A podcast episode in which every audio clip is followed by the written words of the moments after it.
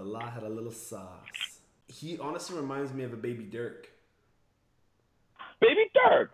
The ugly haircut stage right now. Duh. I'm on the beat, so you know it's trouble time. I gotta eat, so I'm working double time. yeah, I gotta work, baby. Work, work, work, work, work. I gotta work, baby. Work, work, work, work, work. I gotta work, baby. I'm on the beat, so you know it's trouble time. I gotta eat, so I'm working double time. Yeah, yeah. I gotta work. Yo, Ammo, I got a question for you. Yep. Do you know there's an animal that jumps when it walks and sits when it stands? Jumps when it walks and sits when it stands. Is this, is this a fucking kangaroo joke? it might be. No, no, no. But seriously, if you crossed a kangaroo and a sheep, what would you get? I don't know. Hudson, tell me. A woolly good jumper. Okay, I got, I got one. Can we get on to the basketball shit? Can we just, can we get on to the basketball shit? This is Yes, this we is this is Yes, we can. we're trying to provide entertainment for the people. This is bullshit. I'm sick of your kangaroo jokes, but it's funny because uh, the kangaroo jokes are going to be very, very relevant in a second when I tell you who my number one babysitting boy Okay. is. babysitting. So the people really like the dumpster juice and the lunch pail squads. This week we're bringing a segment called babysitting, which is taking a look at the young talent. That's been the biggest story I find this year in the NBA. I'm so happy we have something to focus on besides, ooh, are the Warriors gonna go undefeated this year? Are the you know are the are the Bulls gonna win a game? Well, we don't have to actually focus on the, the best or the worst. We just focus on unbelievably strong talent that has came into the league this year. Some good development stories from last year's rookies, but The this year baby. it's like We're it's- talking about the baby. it's crazy. It's crazy. The t- the- it's and is the NBA is back. Like I, I had a lot of people think last year were just like the NBA is kind of it was kind of boring. It was it, like it was we knew who was gonna win. Um, the regular season didn't really matter. Everyone was tanking, and this year you just have this infusion of really really good young guys. So we're talking babysitting two of our favorite guys from each conference, two from the West, two from the East, and then we're picking on one baby babysitting rookie to put to bed early because they've been drinking too much dumpster juice. bedtime for you. Bedtime. So You can't hey, play with the kids no more. You suck. hey, so listen, um, who who do you want to start West or you want to start East? Uh, yeah, let's start with the East. Start with the East. Okay. Actually, let's start with the West. Let's get the West out of the way. Uh, sure? I'm more happy about the East. I, I'm happy with the East. I suck with the West first. Okay. Okay. Who, who do you got for the West? Because and we may we may be uh, we may not have four like two and two. We may have uh, cross cross paths here. So who do you got from the West? Oh, we oh we definitely do. Okay. There's not that many good rookies. There's good rookies, but there's not that many good That's rookies. true. We may With have the two my my favorite my favorite Western rookie is got to be my guy Kuzma. Yes, sir. Kyle Yes, sir. Kuzma's my definitely, definitely the best rookie in the West for me by by a long shot, and it happens to play for my favorite team. So, uh, um, I just think he's great. I just think everything he brings to the floor, his energy, he he, he plays with dog in him. Um, he comes off the bench and he just like you. He almost has that attitude like I should be starting every like the second he enters the game, the game changes in our favor. Mhm. Um, I don't think he's a I don't think he's a great defender yet, um, but he's so explosive on the offensive end. Like he can go on his own runs. He'll go on. He'll go for like seven, eight bucks straight by himself. Um, he's just a good. He's just a flat out. He's just a playmaker. Mhm. Long can stroke. He's great. Yeah, yeah. And you know what? Can we bring? Can we? I just want to say this with Kuzma. There's been so much uh, talk about how summer league is just not legit, and I know you have to take it with so many grains of salt when you watch summer league because certain guys, certain rookies, they're so good during summer league. You're like, oh my gosh, this guy's this guy's gonna dominate the league, and then he gets and then he gets to the league and he's trash. But Kuzma tore up summer league. And everyone's Yeah. like, yeah, okay, but it's summer league. Well, you know what?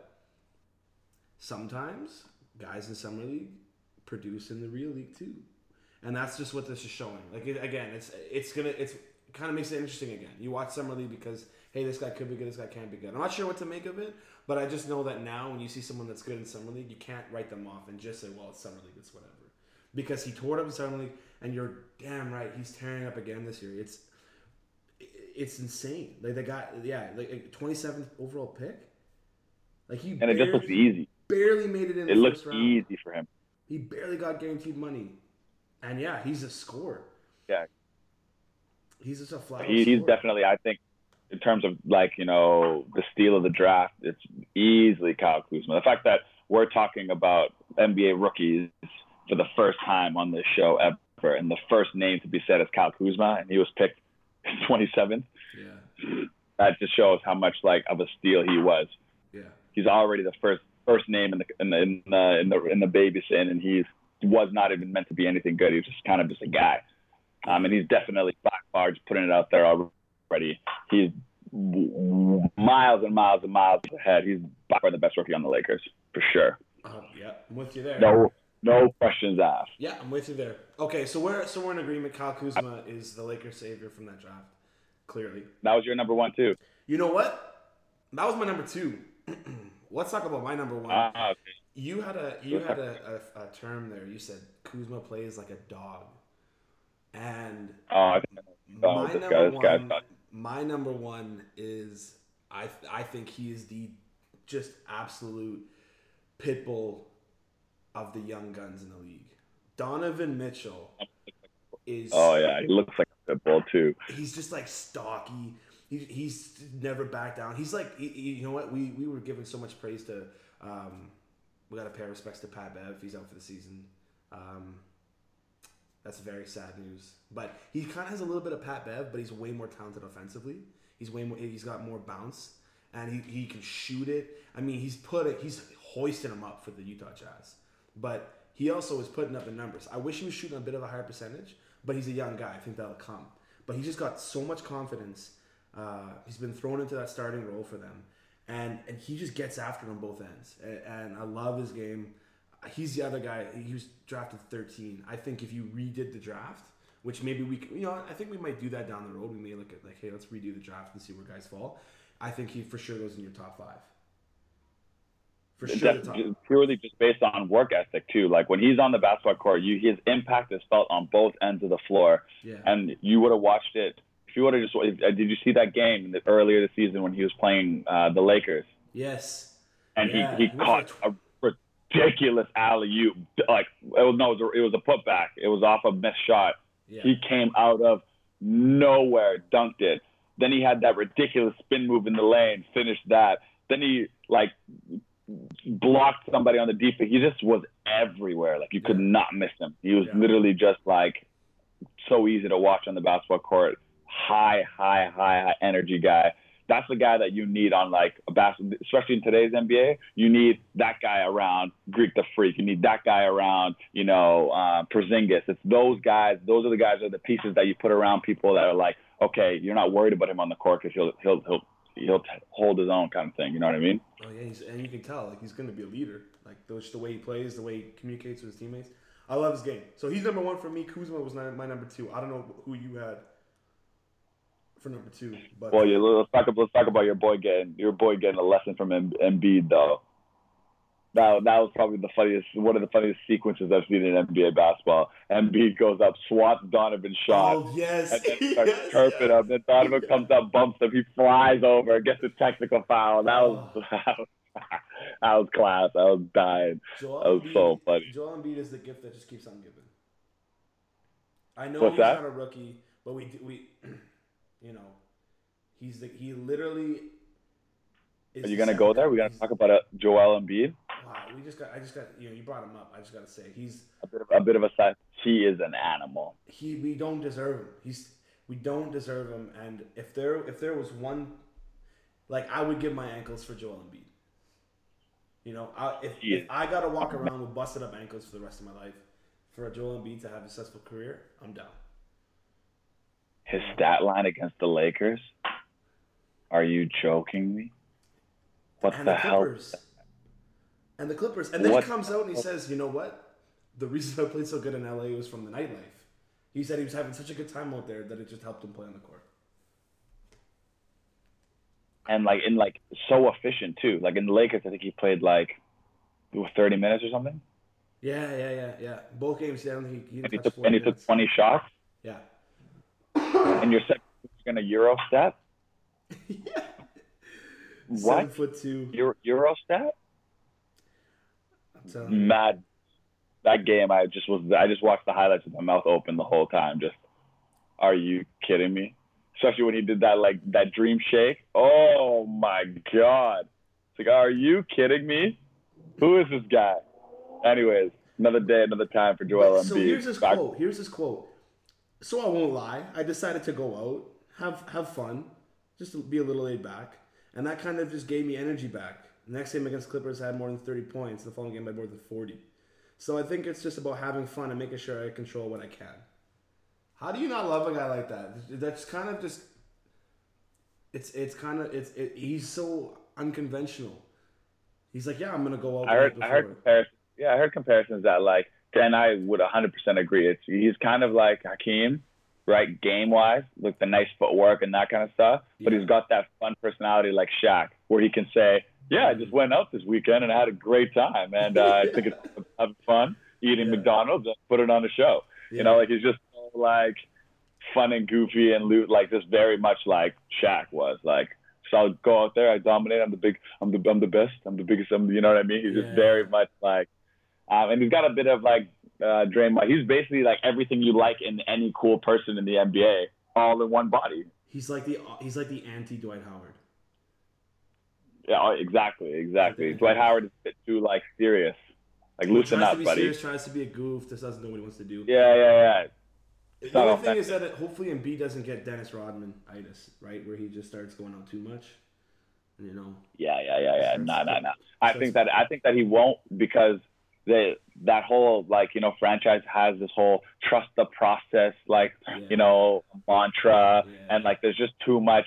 I think Dennis Rodman's problem was that they were literally too much on top of the world. Like he actually felt like losing wasn't like they don't know what losing is.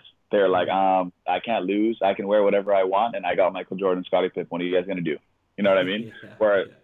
Joel Embiid can't just wake up and be like, "We're the best." No, definitely not. Definitely not the best.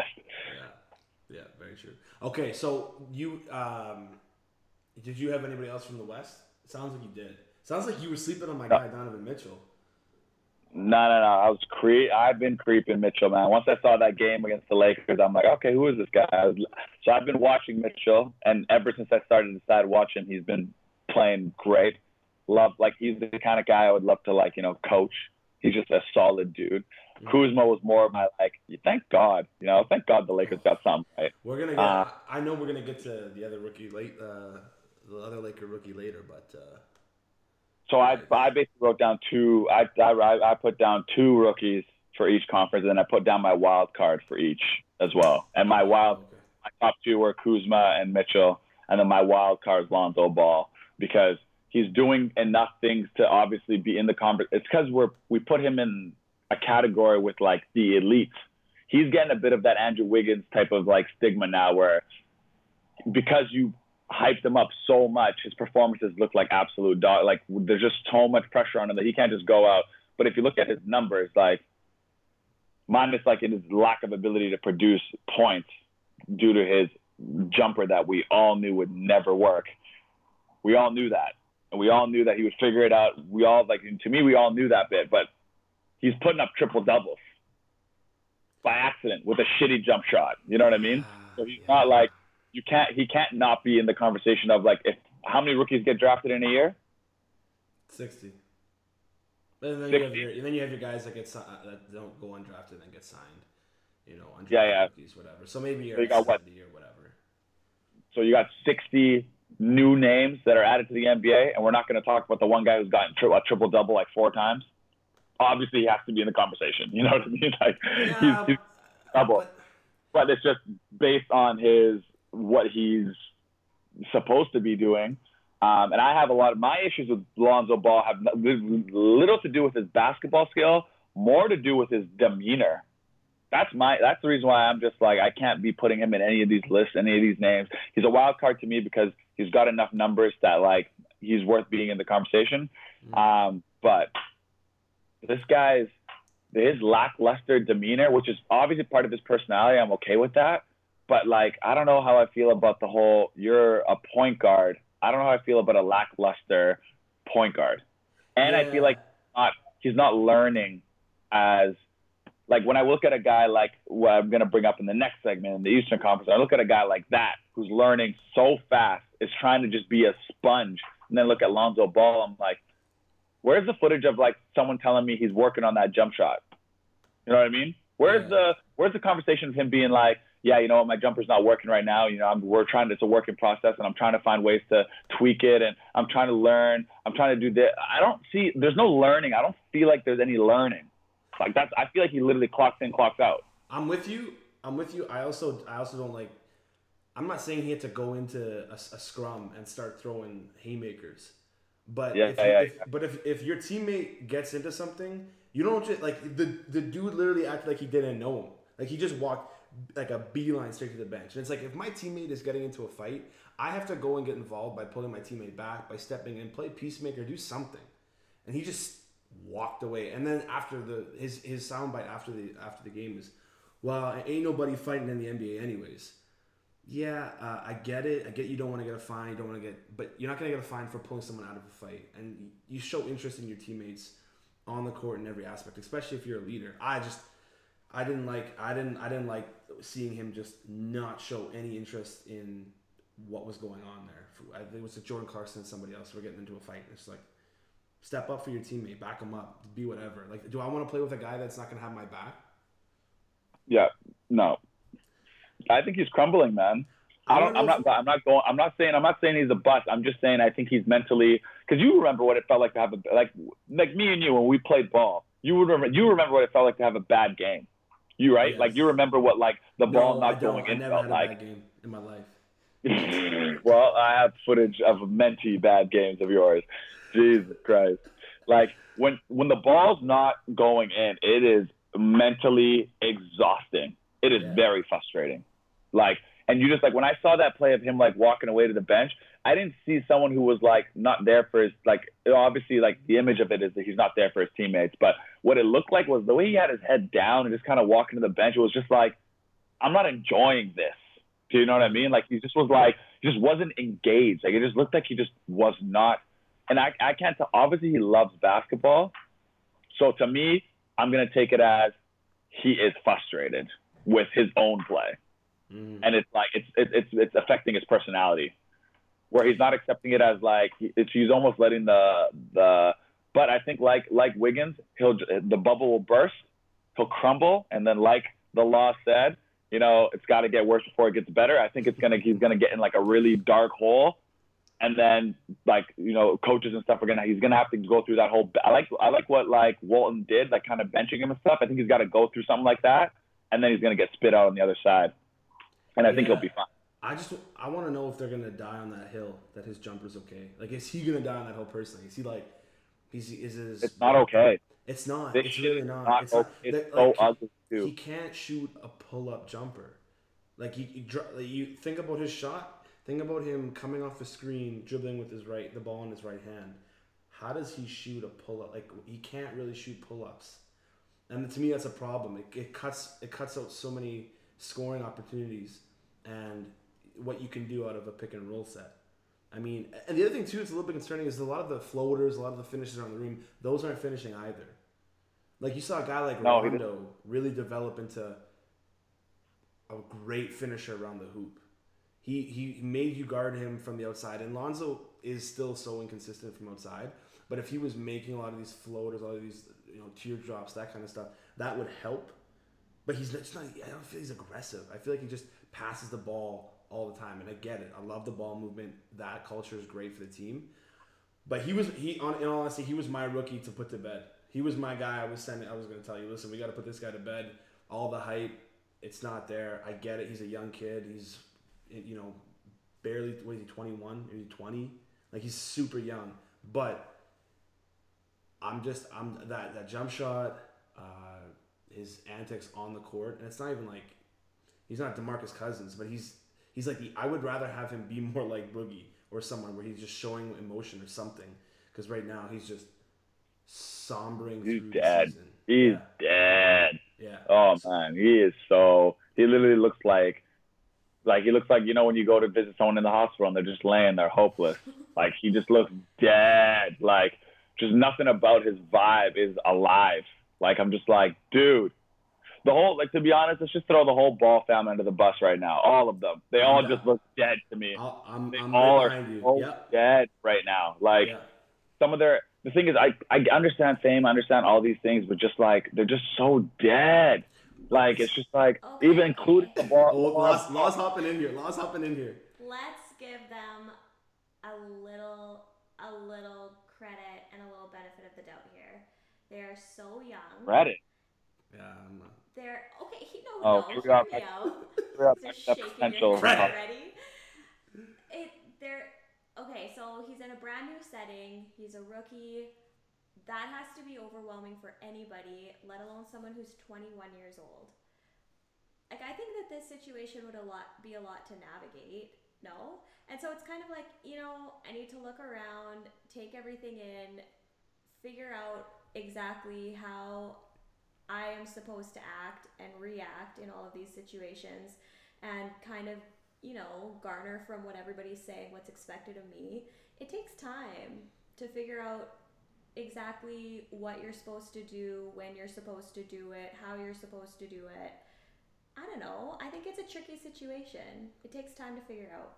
But Okay. But- I, I love the fact that we got the law, the law speaking about this point because it's because in her industry she knows this the most. When you're a student of law and you transition from a student at law to a law firm, the learning curve is steep. The the it's literally like it's like being a rookie in in the law firm. You you get you get handed garbage after garbage. You get treated like but there's there's ones that use their voice and try to like be active in the conversation. There's ones that just shy away from it and just sit in the back and just read an article and don't ask for any more help and don't get to know people and don't go out for coffees and don't get to like learn the culture and don't get to my issue with Lonzo Ball right now is he is not in the fabric. He's just there. He's dead. He's just there. it's like, he's, sink, he's sink not swim. He's, He's literally just taking his piece of paper that's handed to him and reading it, being like, "Okay, sir, where do you want me to be? Right here." He's not like, "Oh, cool, I'm supposed to be here. Where are you supposed to be? Oh, cool, why are you there? Oh, why is there all these banners in this building? Oh, why am I why am I supposed to be the franchise player? Why am I why am I getting criticized? Why is this jump shot shit?" Like he's not asking. I don't think he's asking himself the right questions, and that's my problem with him. Is he looks dead. He looks yeah, dead. Yeah, he yeah, he really like I say, he looks somber. He's he's thinking. The other thing is we were throwing as we're tossing the the ball family uh, under the bus here. Um, like when it comes to a parent of a professional athlete, I really try to think. So I, you- I don't think there's a single parent in the history of sports that has garnered as much attention or as much media as Lonzo Ball or as LeVar Ball has.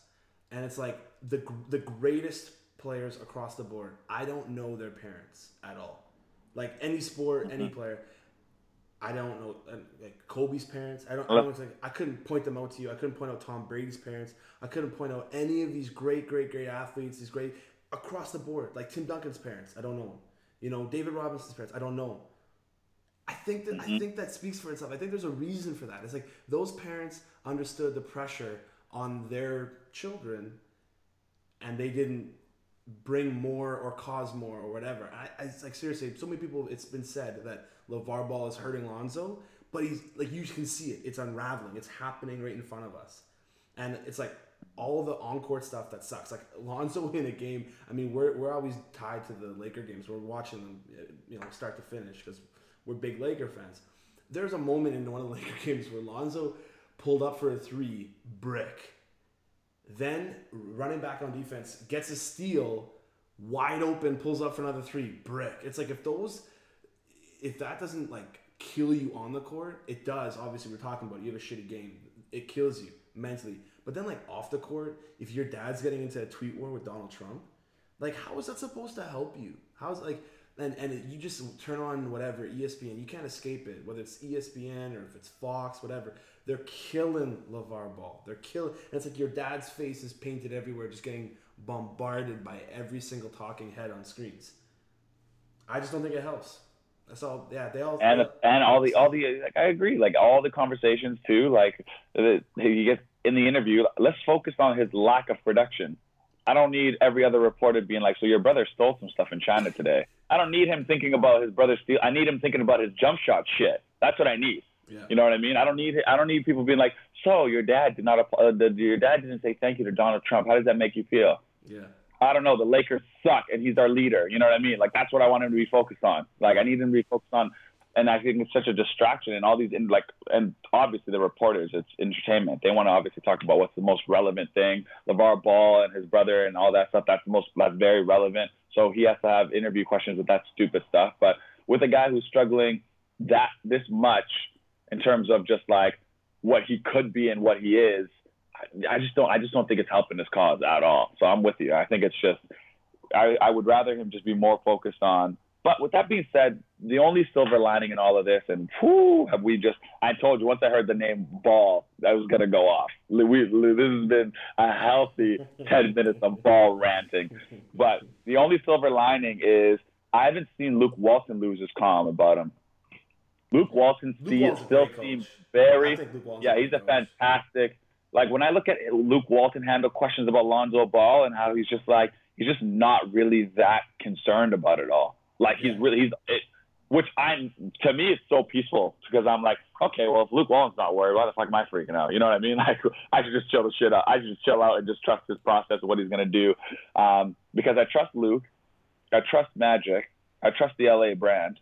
I just Rob I, Pelinka too. Yeah, I trust all those guys. Uh, Luke Walton probably ha- does he have the deepest voice in America? the deepest. Yeah, Uh, nah, there's got there's got to be someone else with a deeper voice. his shit's pretty deep though. Vader. His shit's pretty deep. Yeah, I know. He shit's deep. His shit's very. He sounds like like he sounds like a man. You know what I mean? Like yeah. if he gave you an order, you were you are just just doing the order. There's no questions. There's no, uh, was that me, sir? No, you're just you're doing it. Whatever he Can't says. You ever, you ever have that those mornings? Maybe you had like a really difficult game of practice and he was yelling. So like you wake up in the morning after one of those one of those nights or whatever, and your voice is like deeper than it usually is. Like if he gets if Luke Walton gets a cold, imagine that. It's like Luke Oh. Walton with a cold. You, bar- you for sure can't understand him.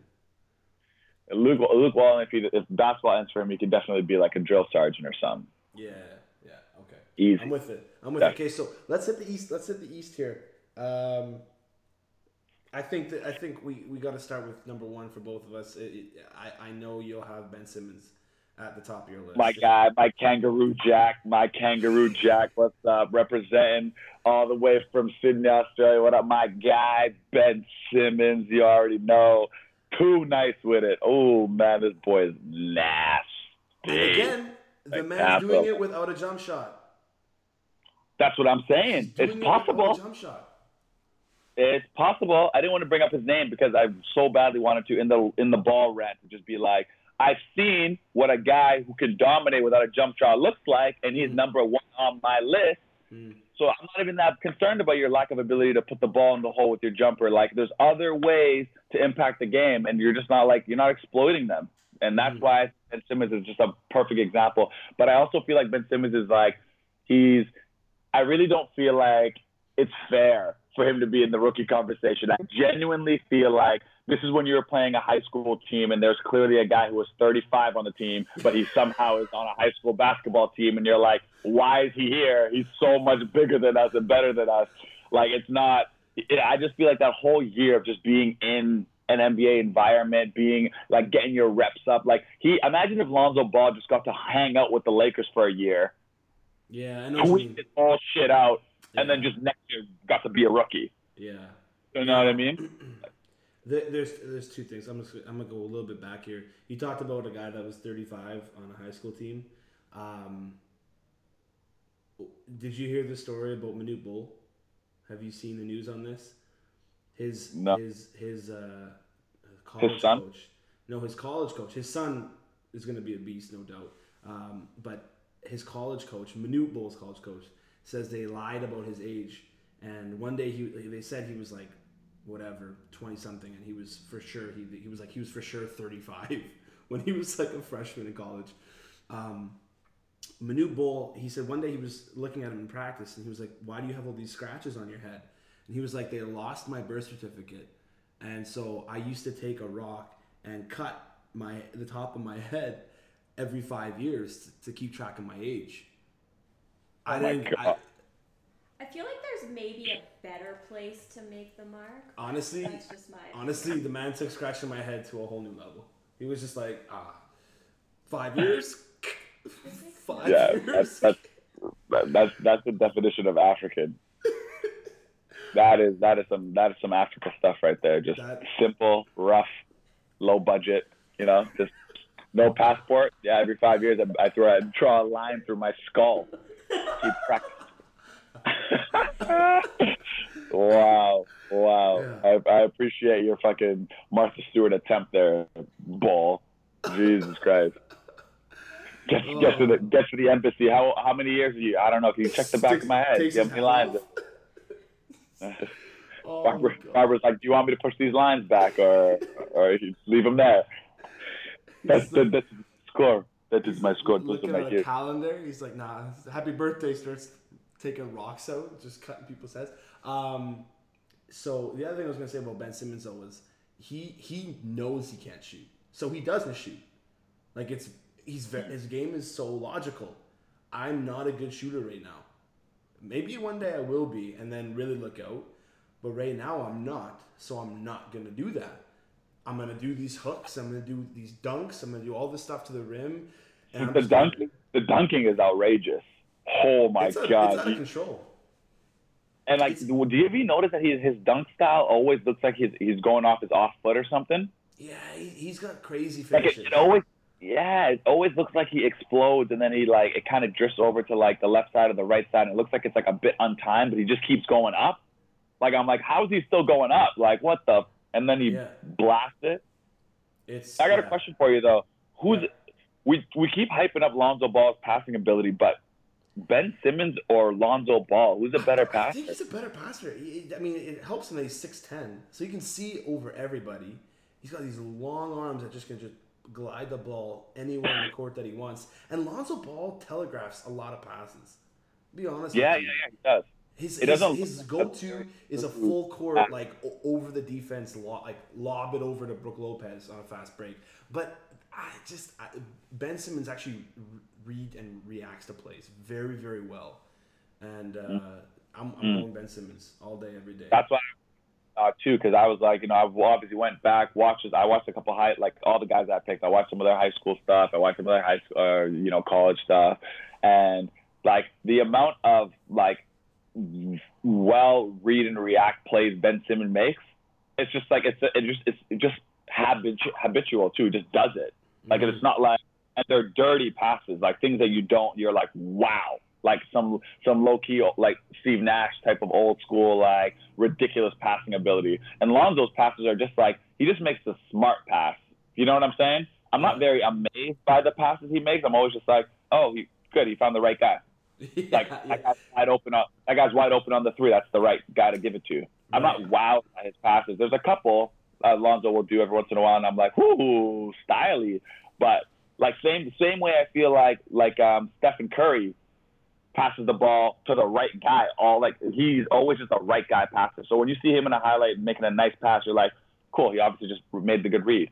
But you don't see Steph like dancing on people and then just throwing some nasty ass like like I think Ben has that like Nash vibe of him where he, he goes in the lane, does something nasty, and then just like a guy you weren't even looking at in the screen, all of a sudden is wide open and he gets on the ball. You're like, how the hell do you see that shit? Yeah, Like, Ben Simmons stuff like really breaks down breaks down a defense and and then finds a guy. He creates op- open opportunities The for other guys. Whereas Lonzo just kind of like you said, he just moves it. He'll make the extra pass when someone else creates. And I, there's a very there's a big difference there for me where it's like Ben Simmons is actually making plays for others, whereas Lonzo is just kind of like helping the play for others, if that makes sense. Yeah, which is why it annoys me that Jason Kidd and him are like always in the and Magic Johnson because I think these players like they made passes out of like causing havoc. You know what I mean? Yes. Yeah. yeah. They would cause so much havoc and then find the right guy. And same with like LeBron's passing ability. He causes so much havoc that he ends up, and then he has the ability and the like the acumen to find the right guy. Like after he causes the havoc. That's why that to me that's what a good passer is.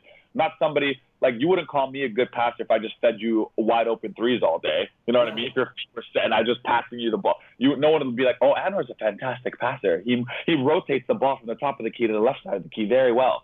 That's just a normal basketball pass. I don't see that as being a great. You can't hit a jump shot. You're not Yeah. creating plays for nobody. Yeah, yeah, exactly. You don't, you're not putting pressure on the defense. You you maybe it's it's gonna we're gonna sound like hypocrites. You make good passes, but you're not a good passer. If that makes sense. Yeah, two on two on one, you made a good pass. Yeah, That doesn't deserve an award. Yeah. Like yeah. It's about breaking an alley-oop. defense. I'm with you. I'm with Yeah. you. Okay. Um, who's so who's number two for you in the East? no brainer. My boy Jayson Tatum.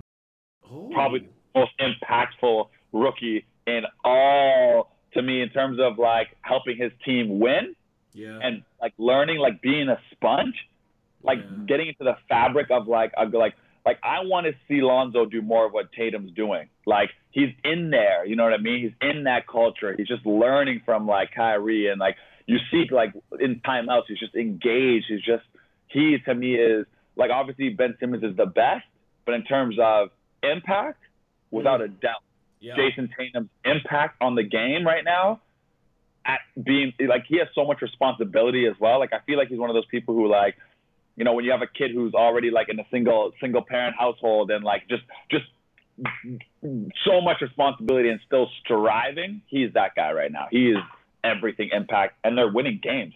Like he's a huge part of the reason why they're 16 they have a 16 game winning streak. Like he's massive on both ends of the floor. And shout out to a guy for stepping up. Like Gordon Hayward goes down five minutes into the season, and it's like, I you know Crazy. Brad like I- some sort of some sort of way. Brad Stevens probably looked over at Jayson Tatum and was like, "You're up. Like here we go." You know, lace him up. Get ready for the get ready for a crazy ride because you got 82 games of big minutes. And and so you mean you look at a guy like Lonzo. Lonzo has so much opportunity, or I mean, all these guys, a lot of these rookies do just because of how talented most of them are. But Tatum has just stepped up into like as the role that they needed him so desperately. And you're right, 16 wins in a row. He, hey, I, I he wasn't he wasn't actually my number two, um, but I I think I know who your number two is, but I have to. I basically my my my back and forth between these two guys was impact. you may have I wasn't. I wasn't thinking. Up, I wasn't thinking upside. I wasn't thinking like you know like what they've shown and what they could be. To me, Tatum is just a straight up just like this guy's playing unbelievable basketball I liked it. I on, like I like on both pick. ends of the floor. I like it. So I'm he's you. Um, you He was what? So- almost one. He was my here was my thing as Laker fans. As Lake, he was almost your number one. I can't believe that you said that because obviously Ben Simmons is the greatest ever uh, in this rookie class. But um, so enough of that. But he's also 35 and a bit older. I mean, like I don't know. We'll check his head. We'll check his head for scratches. We'll see what he's at. Um, but uh, but well played, well played. um, you know, Kangaroo Jack stay at the top for now. Yeah. Um, you know the the the thing with um, with with Tatum is as a Laker fan, I kind of look at the whole situation how the summer played out. We trade away D'Angelo, and you know we open up the spot for a point guard. So what if what if we keep that number two pick, and obviously the you know the, the Celtics and the, the Philly makes that swap, and Philly takes Markelle, and we have the chance to take Tatum at two as opposed to Lonzo, and so we keep D'Angelo and Tatum on our squad. It's been bugging me because it's like you know D'Angelo is nice. Like D'Angelo's D'An- before he got injured, D'Angelo was hooping. And you were talking about him too in the in, in a couple weeks ago, and it's like you know what, D'An- D'Angelo has actually got some game. I know we know the whole Snapchat thing, this, that, and the other, but part of me is a little bit jealous because Tatum can score. Like he's just a natural scorer. He's got that kind of uh, Paul Pierce, Carmelo Anthony gene in him, where he just gets buckets. And he's actually better defensively than I think a lot of people thought he would be. And and so uh, for me, I'm a little bit kind of irked because here I, again I'm so happy. But like, imagine if we had uh, D'Angelo, Tatum, and Kuzma. Mm, Yeah, imagine oh, D'Angelo, Tatum, Kuzma, Brandon Ingram, Brooke Lopez, and then we Oh. got Paul George in Well, the so, so that's the thing though is we wouldn't have Brooke Lopez. oh, we wouldn't have Brooke Lopez because we wouldn't have traded away uh, D'Angelo for him. But or like a big like him, like like we would be long. We'd be long. be, he'd be, If you had that'd be a Tatum, Ingram, loaded, right? um, and um, you got Paul George in the offseason or something like that. Oh, right. Damn. So the thing is, they they did that to open up the cap space. They have to get rid of the Mozgov uh, contract because it was just a, atrocious. So I know what they were doing there, and and they like I said, they took the chance on Lonzo, and it hasn't really panned out how obviously we would want to. But that's me playing a little bit of devil's advocate. Um, so my guy actually uh, for number two, it's close. I, I again, the Tatum thing is he's fantastic. He's he's you know, Is it, is it, is it, is it, is it baby Porzingis? Is it baby Porzingis? I don't call him baby Porzingis because he's he's not as fluid. His motions out there aren't as fluid, but it is it is the uh, the the bit. uh, What's the difference? What's the, what's the difference between a grown a grown person and a baby? Oh shit! I don't know. Where's this going? You just tell me. You know what? Let's just tell me. What what are you trying to say? I'm just saying you're. I'm, we're calling him baby Porzingis, and you're like, I don't get it. He's not as fluid. Yeah, when when you're a baby, you're still learning, aren't you? You're still trying Yeah. to develop fluidity. You're still trying to learn how to walk. That's why he's a baby Porzingis. He's a little, he's a little guy. He's still growing into it, but you see it. You see what you see what's happening. he honestly reminds me of a baby Dirk. Baby Dirk. Baby Dirk, right? Is he? Because he's a Oh, little bit. I- He's a little bit more stiff. Like Dirk was stiff. stiff. got Morbid Jimmy. He's got more of morbid like he gets that he gets that he whew, he gets that bitch off like clay as well. It's oh quick, my goodness, he is. He's some stupid. He's some stupid. And and again, we basically have really enjoyed throwing the Lonzo family under the bus, and I'll keep doing that so long as they keep shitting the bed. But a guy like Lauri Markkanen, we got to give him the most credit for being in such a shitty place and actually hooping. Like he's playing with Kris Dunn, who, you know, was basically a forgotten player from last year. He's playing with like Justin Holiday, who again, these are not household names by any, Why don't you by any means. Playing for the Chicago Bulls? Yeah. Let's start with that. Yeah. and then now he's playing with Kris Dunn. Like, let's just build, make it worse, make it worse. Yeah, and so and he's he's like by far their best player. Like it's not it's it's not close to me, you know. And um, I love his game, man. Hulk, and he, he can he can score. He actually he's more physically bangs a little bit more than people thought he would.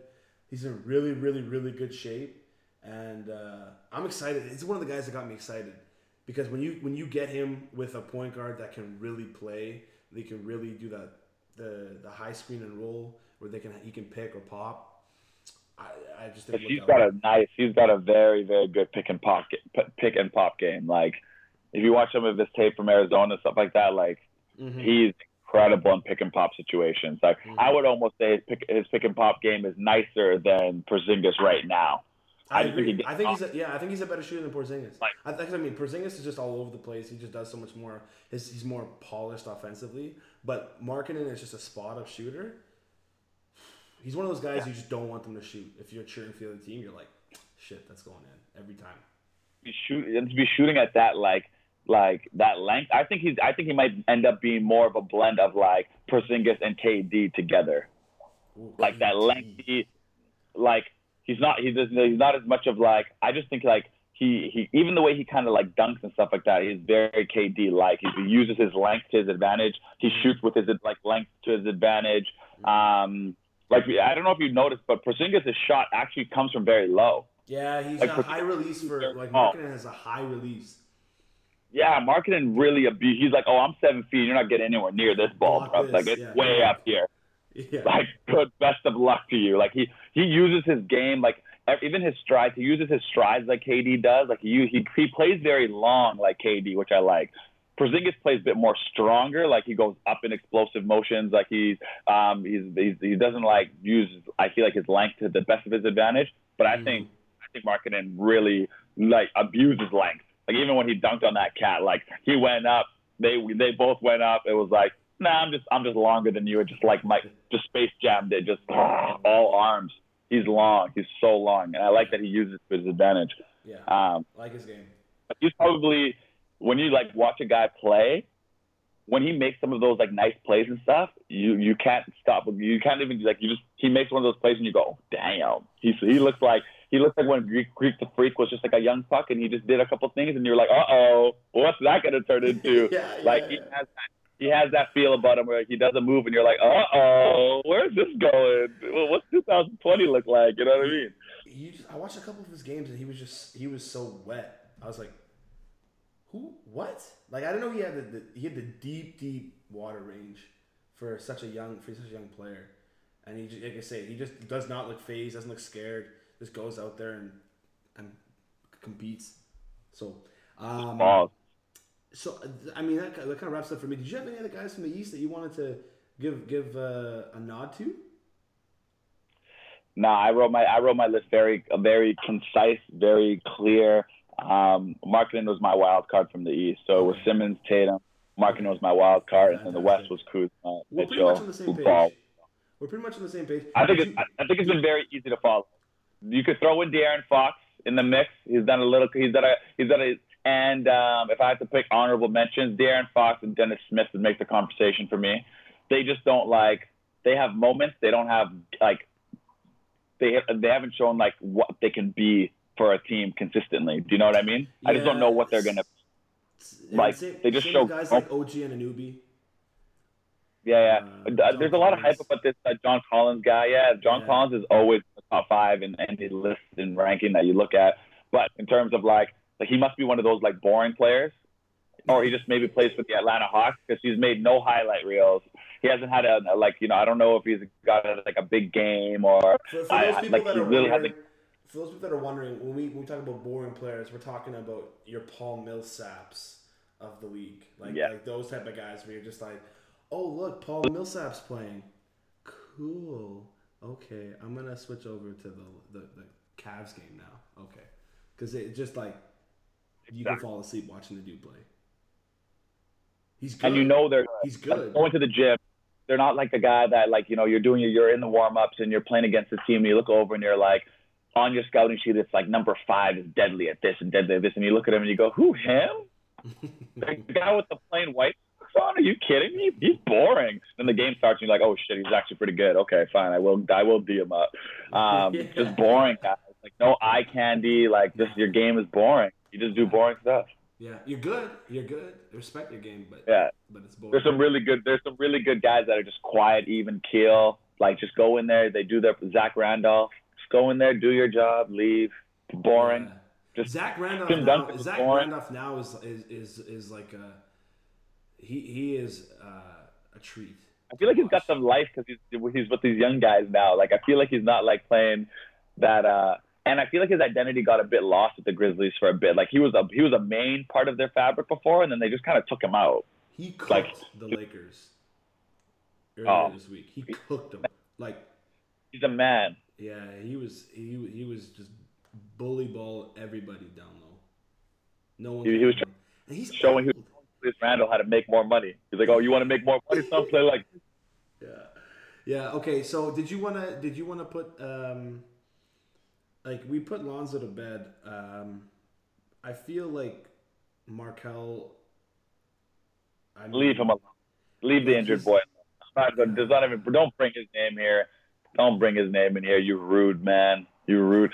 Poor man's just trying to recover his shit on his own in his room, hanging out. Hasn't even played a dribble in the NBA yet. Let- Leave him alone, bro. Leave him alone. He's not in this conversation. Let's pick on the dudes who are playing and we'll playing whack.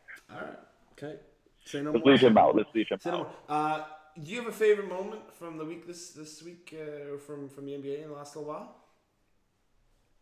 Um, yes, yes, I do. A specific moment as well. Okay. It be the same as mine. Right. the way- you're getting hyped about it, but go go, go ahead. Oh, I hope it's not the same. There's a lot of good moments, man. Like good. honorable NBA's mention, honorable mention. Kyrie in the mask. What's up, my guy? Keep dancing on dudes. I told y'all, keep looking out for Kyrie. He's going. He's, he's gonna make MVP conversations. He's just starting it. He's just cooking, just a little quietly right now. Uh, but my favorite moment of the week was obviously Kevin Durant, Russell Westbrook going Oh, face to face, shit, getting a hype. Kevin Durant clapping in his face and shit. Oh, I literally watched. I literally was scrolling through Instagram and I saw that moment. I was like, they're just in each other's grill, forehead to forehead. Your scars versus my scars. How old are you? Oh, I love it. I was like, yeah, yeah, Casey. And then after the game, they both are just like, yeah, ball's ball, baby, ball's ball. I love that. Just like, it's a game within the game. like I want them to hate each other on the basketball court, but I do want them to just be like kind of friends outside of it. But like at the end of the day, I don't really give a shit because if it's more entertaining that they hate each other, then I want them to hate each other. Uh, but they are just that I literally have to watch that moment on repeat on my like I just kept replaying it, replaying it. The way they both are getting just so like, and I like when KD gets a bit more alpha like that. I obviously like I obviously like when he's quietly killing it, like when he's just like killing cats quietly. But obviously he was getting his ass he was getting his ass whacked. I love, I love, I, I love the storyline that the the Warriors. I'm gonna go out on a limb here and just say the Warriors are not necessarily running running through the whole league this year. I don't think No, that's the case.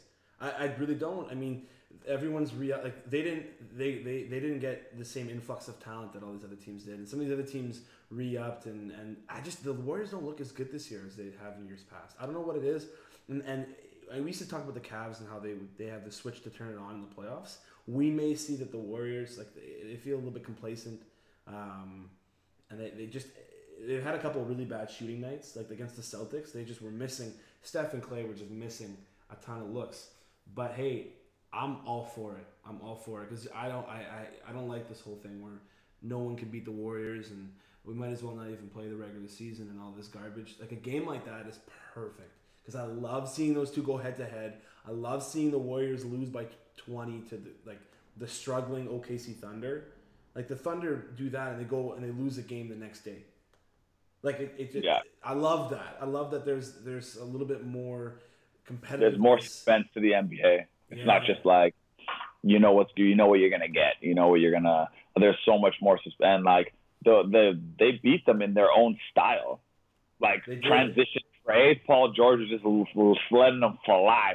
Like Melo, Melo was letting them fly. Has a Mello Jello fellow. Shout out side percent.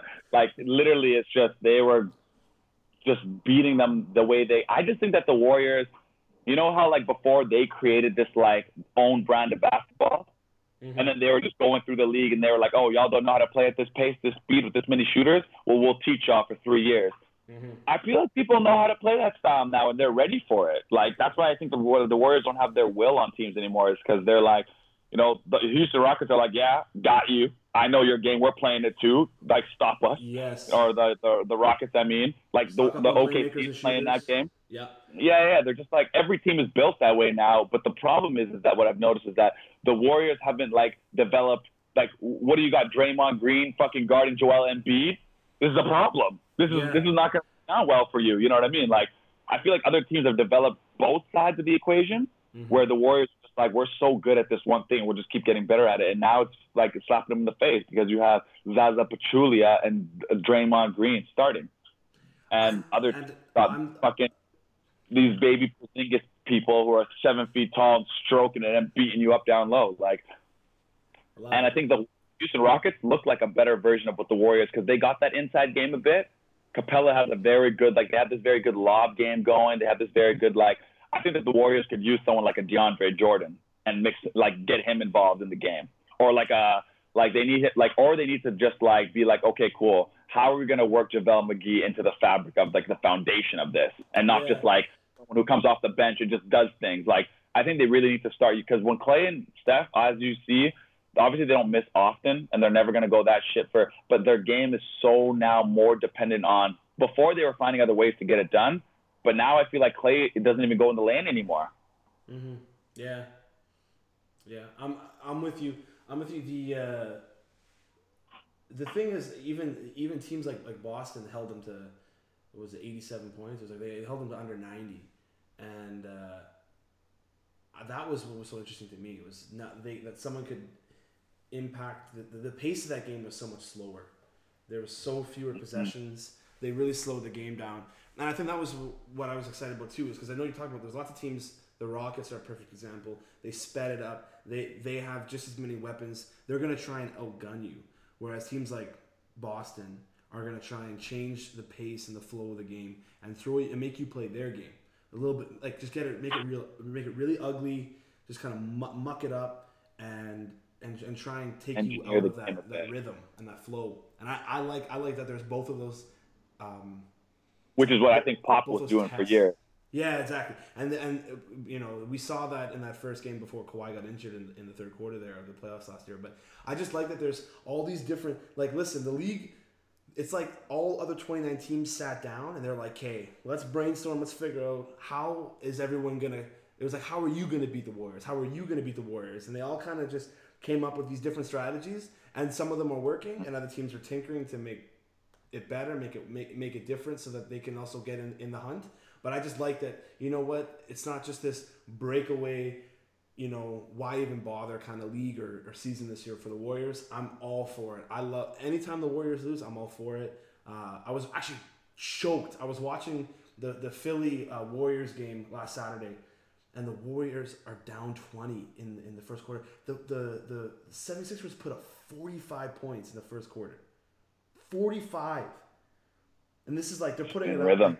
Like, like, like JJ Redick is just bombing, and our boy Ben Simmons is just dicing out assist after assist. Shout out Kangaroo Jack. carving up the Warriors. And, and obviously the Warriors were just sick in the head, and they came back and ended up winning that game, like in, just in Warrior fashion. Now it's, That's their they seem to they seem to just kind of turn it on in, in the second and third quarter, and all of a sudden it's a game. But I just that's what I mean. I like seeing that because for two years we just saw oh Warriors and 76ers. Well, this one's going to be over in the first 10 minutes. And it wasn't. Like, we actually now we're seeing, like, Joel Embiid is just being a man out there and just doing Joel Embiid things. And it, it, I'm it's super excited for the league. So I'm with you. Uh, that was my moment, too. Those two button heads. Uh, That was your moment? Ah, was my dude. moment. Yeah. We, we gotta stop could- thinking alike, bro. But, but, I mean, Bullshit. it, it's such a good moment. I'm, I'm okay It was so hype. It was I'm- so hype. I'm It was okay so hype. it. And the fact that Russell got the win too, because last year was unfair. Like KD like left them, and they had to play each other, and obviously the Warriors are gonna wax his ass because he had nobody. Okay, that's okay. Um, this is but- my one thing. We, I want to talk really quickly. People were so down on Russell Westbrook's teammates last year. They were so down on guys like Domantas, uh, or Sabonis. Um, they were so down on on Victor Oladipo. They were so down on Doug McDermott. Three guys that looked like absolute shit. They were just dog shit on his team. Now we're at different, all different teams, all making. wow, here we go. They're all Yeah. producing. They're all playing great. The, the best basketball of their careers. I don't want to necessarily say that it's all Westbrook's fault because I think the identity of that team really was all focused on let's get wet, let's run everything through Russell Westbrook. But honestly, I, I think some of that does go to Westbrook as a player. Like I just everyone was like, man, his teammates are shit. They're not even good basketball players. They hated on these guys, and I just think that a lot of them have been vindicated since then by the, you know this early season. All those guys are producing at a high level for their new respective teams, and I'm I'm pumped for them. Listen, I'm. It's not so much maybe a knock on, on Russell Westbrook, but I just do want to say that those guys are good basketball players. Like Victor Oladipo is hooping this year. He is hooping. He is showing. He's listen, he's in this amazing. league. He's an amazing basketball player. I really, I really like. Vic- Victor's always been good though. Even when you watched him in college, you just knew that he had something about him. But he Know was a mean? ghost. He was a ghost of himself in, in OKC. And I don't know if that's on Yeah, well- Donovan. You don't know if it's just on Westbrook. Maybe it's on those guys too, because they just they didn't integrate themselves, like you said, into the fabric of the team. They, they didn't. Some of that's on them too. It can't all just be on Westbrook, whatever. But like those guys, it's not like Westbrook had the shittiest basketball players ever on his team. You know, and I think I think a lot of people were, were kind of pointing the finger at those guys and were like, "Well, Westbrook has to do it all." Well, he didn't. You know, he didn't have Yeah, to. he didn't have to do it all, No, but no. they kind of he- needed him to do it all. Yeah. So, anyways, okay, we got to do a hot topic here. uh, Law, you uh, you got anything for us? Okay. So I take major issue with this. I understand that it may be more acceptable to you guys.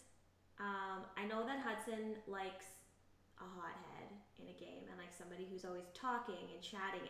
I like the quiet, humble guy who goes out, kills it, and doesn't feel the need to shout about it. So that's a little background as to why this story bothers me. Okay, we got to preface this by uh, let me just say um, to, to expand on that point. What she's saying, she like she would prefer if there were no celebrations from any player.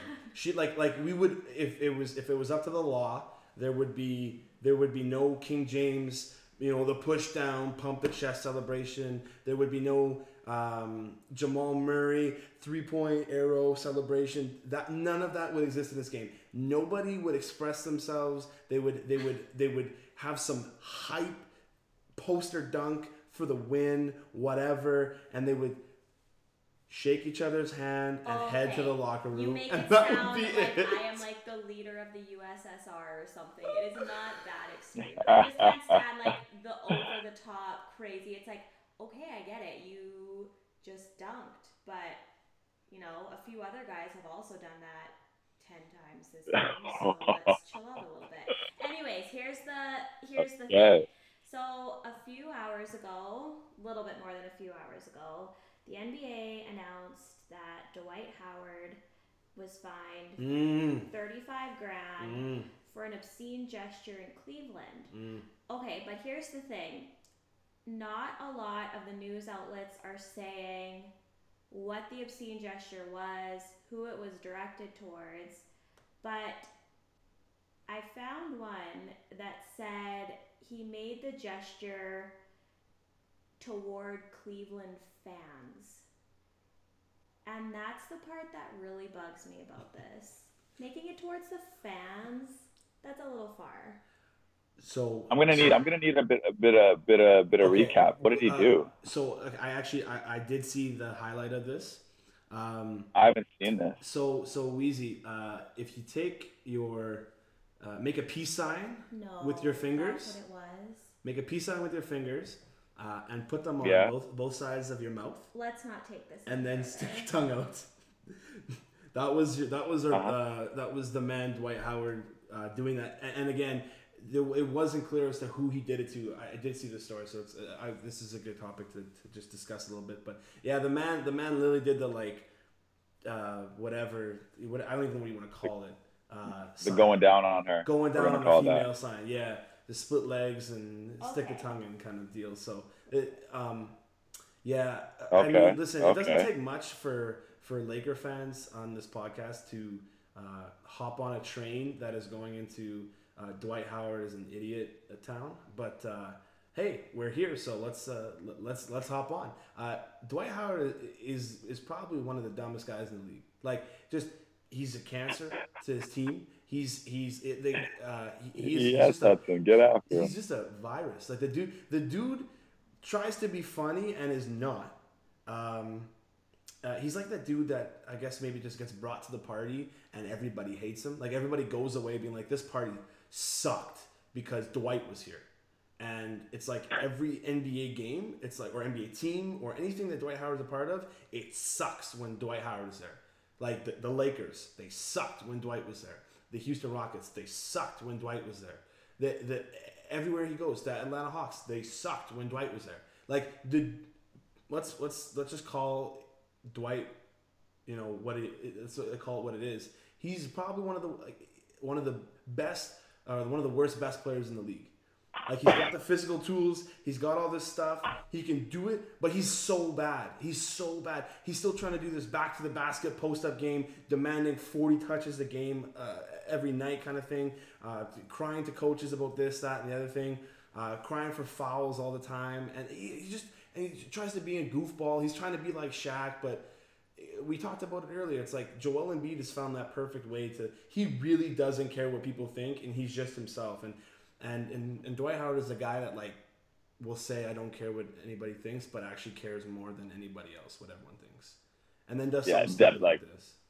He's, he's definitely the guy who's like, I don't care how many likes I get on this photo, but like, I would prefer 128 likes. You know what I mean? Like, he's definitely, he acts like he doesn't give a shit. Like, uh, I just post this stuff uh, for my own uh, self, uh, you know, pleasure, and I don't care about what people watch, but what are people saying about me?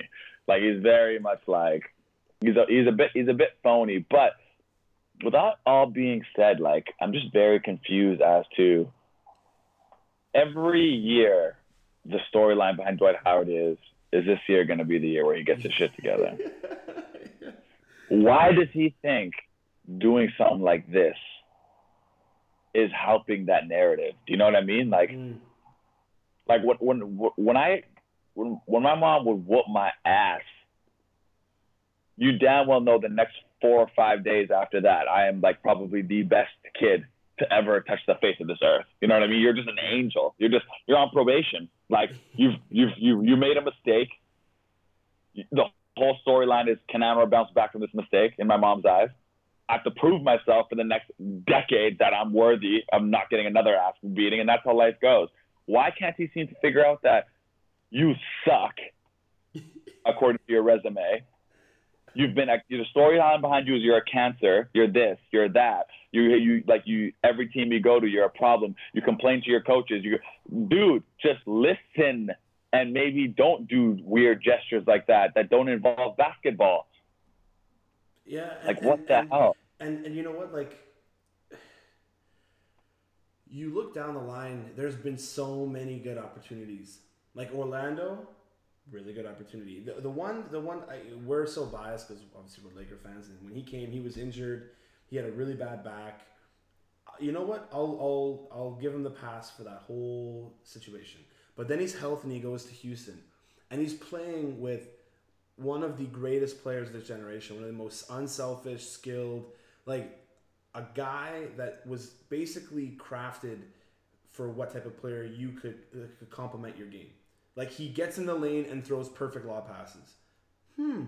Yeah, You could probably do pretty well in a system like that. But he demands definitely. all these stupid paint touches, and he wants he wants like I say he wants to be like this old school back down bully ball player. Like he doesn't have the skill of a Zach Randolph in a back to the basket kind of game. The, it, the the the Dwight Hook it doesn't exist. Or Joel Embiid even, who's fucking younger than him and a rookie. Right, he doesn't, More he or doesn't have the, he doesn't have those skills.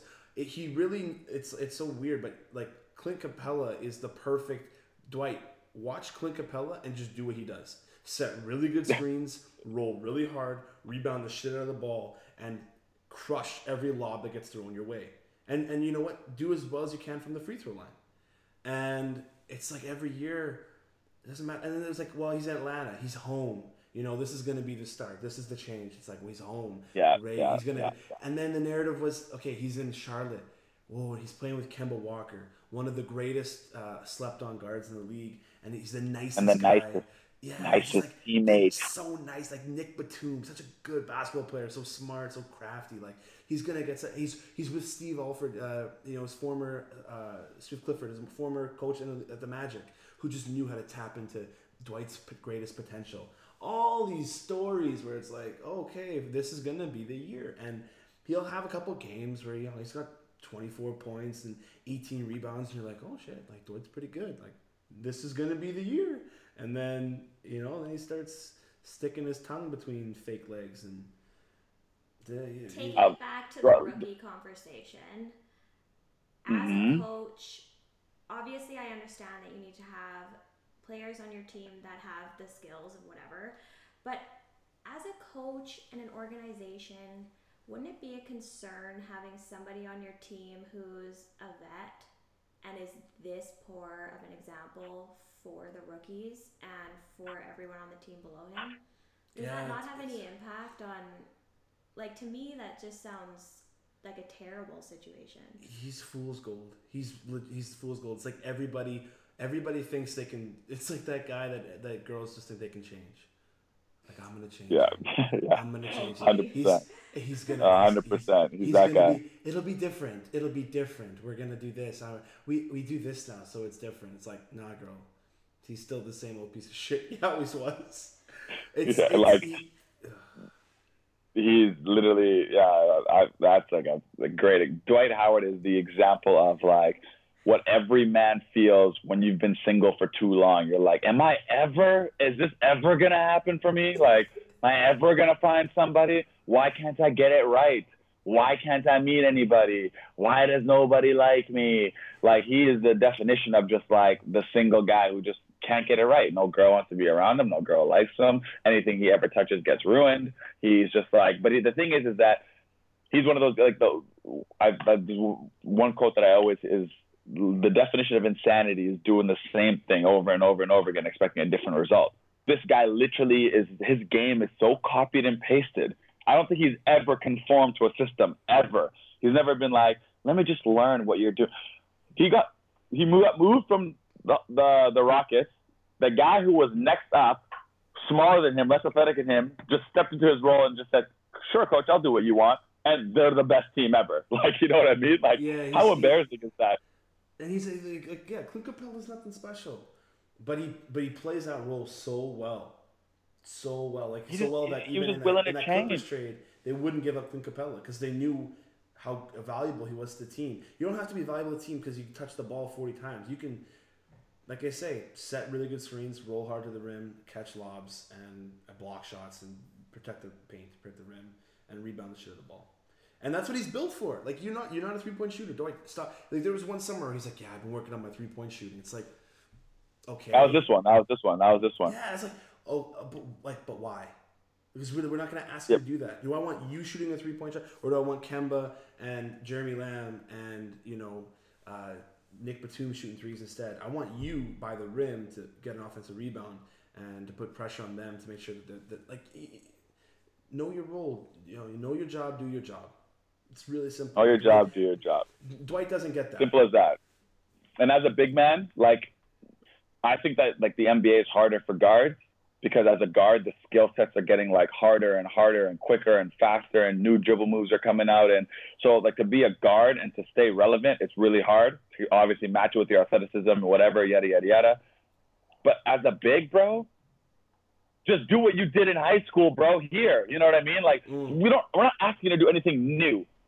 Be tall, get the fucking rebound, block shots, do everything you've been doing since you were fucking born on this earth. We're not asking you to. No one's saying get handles. No one's saying get a jump shot. Do the job you've been. The reason why you got chosen to the NBA is because you do something very well. Stop focusing on shit that you're not good at. Just do what you've been doing. Look at the look at the body God gave you. You know what I mean? Like you're massive. Why the hell do you want to shoot threes? Yeah. Like you know what I mean? Yeah. It's always So- it's always the grass is green on the other side. You know what I mean? If your if your girlfriend just wants you to text her good night every night, just fucking text her good night, bro. if your coach wants you to guard like grab rebounds, just grab rebounds. Can That's we it's that. a relationship podcast? Oh That my was god, great.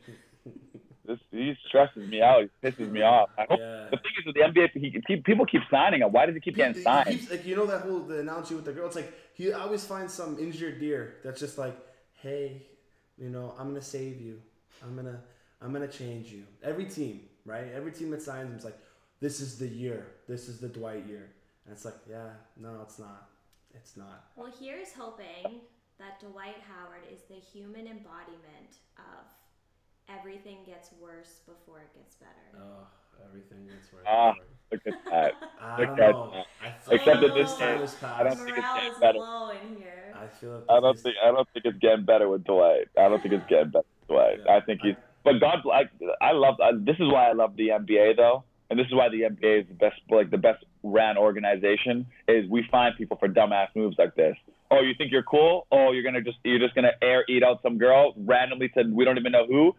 Eat that thirty five thousand dollars then. Like I, the NBA, like no, you're gonna do no, no. This is not. We don't pound your chest. You know, get big, get loud, get hype. Like, but we don't do that. The law's point. Um, you know, you imagine being a coach and going to the locker room and you have all these rookies and you have this supposed to be vet, you know, dry humping things and making sexual gestures to random people, and then you get the the body, the the organization before you get back to the locker room has fined them thirty five. What like for you as a coach, that's just awesome. You don't even got to yell at them. You just go, hey, dumbass. There's your fine for your dumbass move. Any of you dumbass rookies thinking you want to be like him, you'll get a dumbass fine and you'll run all day long. Like it's so easy for feel like a coach to do his job when the league does their job. Do you know what I mean? Mm-hmm. Because it's just like it's unacceptable. We don't do that here. Mm-hmm. We don't do that in the locker room. We don't do that in this league. We just don't do that. And a rookie sees the league come down on a guy like that. It kind of keeps the conversation just like, yeah, we don't do that, and he's not going to be here next year, so don't worry about it. It's been fun. Uh, we promise we won't be uh, we won't be on such a hiatus. We're super organized, and uh, you know, moving forward will be good. And now the people can hear Anwar, which is what they always wanted. So This is this is good. This is good. Turn me up in the headphones.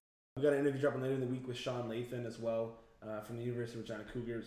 That's a really neat story. Hearing hearing uh, his journey from San Diego all the way to Regina, Saskatchewan, Canada. Uh, some pretty some pretty intense stuff for sure. Um, another another big impact guy in, in, in U Sport basketball. So that's really cool. I'm excited. We're excited about that. And uh, I think I think we'll be like I say the, the NBA the NBA show on the Almonte podcast will keep on keep on going as long as the NBA keeps giving us such great stuff, right? That's right. Shout out to my boy uh, Andrew Rowan. Rowan said, "I I dare you to Oh. rip on the ball." So I hope you uh, I, I hope you enjoy this next out- thirty minutes. Shout out to Rowan. Um, you ever these moments that and I mean I know him. I know him especially through you. But I'm in Saint. Shout out to uh, Magic Hands Mark, the barber. Uh, always cutting everybody up, real real nice in Winnipeg. Um, I'm sitting in this chair, and it was like across the way. Andrew was getting a, a cut um, from from Famous, and I look over. And, I mean, we know each other. I'm not gonna say anything. I'm not gonna shout across. Hey, Andrew, how's it going? Just gave him the, the classic. Oh, it's such a it's such a classic move. Just the the head nod and the head nod, the head the OG nod. head nod, The head the nod. acknowledgement. just a quick head nod. He looks over, gave me the head nod back, and it's like, you ain't gotta say shit. You just know. Good seeing you. Good looking out. Everyone's getting nice and tapered up for the weekend. Uh, the other shout out we gotta make is to our boy Anthony Coombs. Um, we wish him the best of luck uh, in the Grey Cup. This will release after that game. Big man doing big man things. So uh, Actually, technically he's technically a little man, but he's a big man because he does big things. You know what I mean? yeah, yeah, Anthony. Coombs, Coombs, my guy. I love you, bro. yeah, we, Good we luck. hope all the best. Win or lose, uh, you're, you're number one, fam. So let's uh, let's wish him the best. Win or lose, uh, Toronto still has Drake, so fuck you. win, or lo- win or lose, you're still behind the Raptors, Toronto FC, and the Maple Leafs and the Blue Jays. But hey, Yeah. you know, six six six all day. fucking me. You know what I mean? uh, right, talk to you guys later. Good talking to you. Peace out the law. I'm out.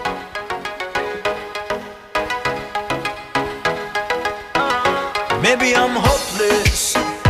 Maybe I see more than what's there. Show me how to stop this. I can't pretend I don't care. I'm treading water.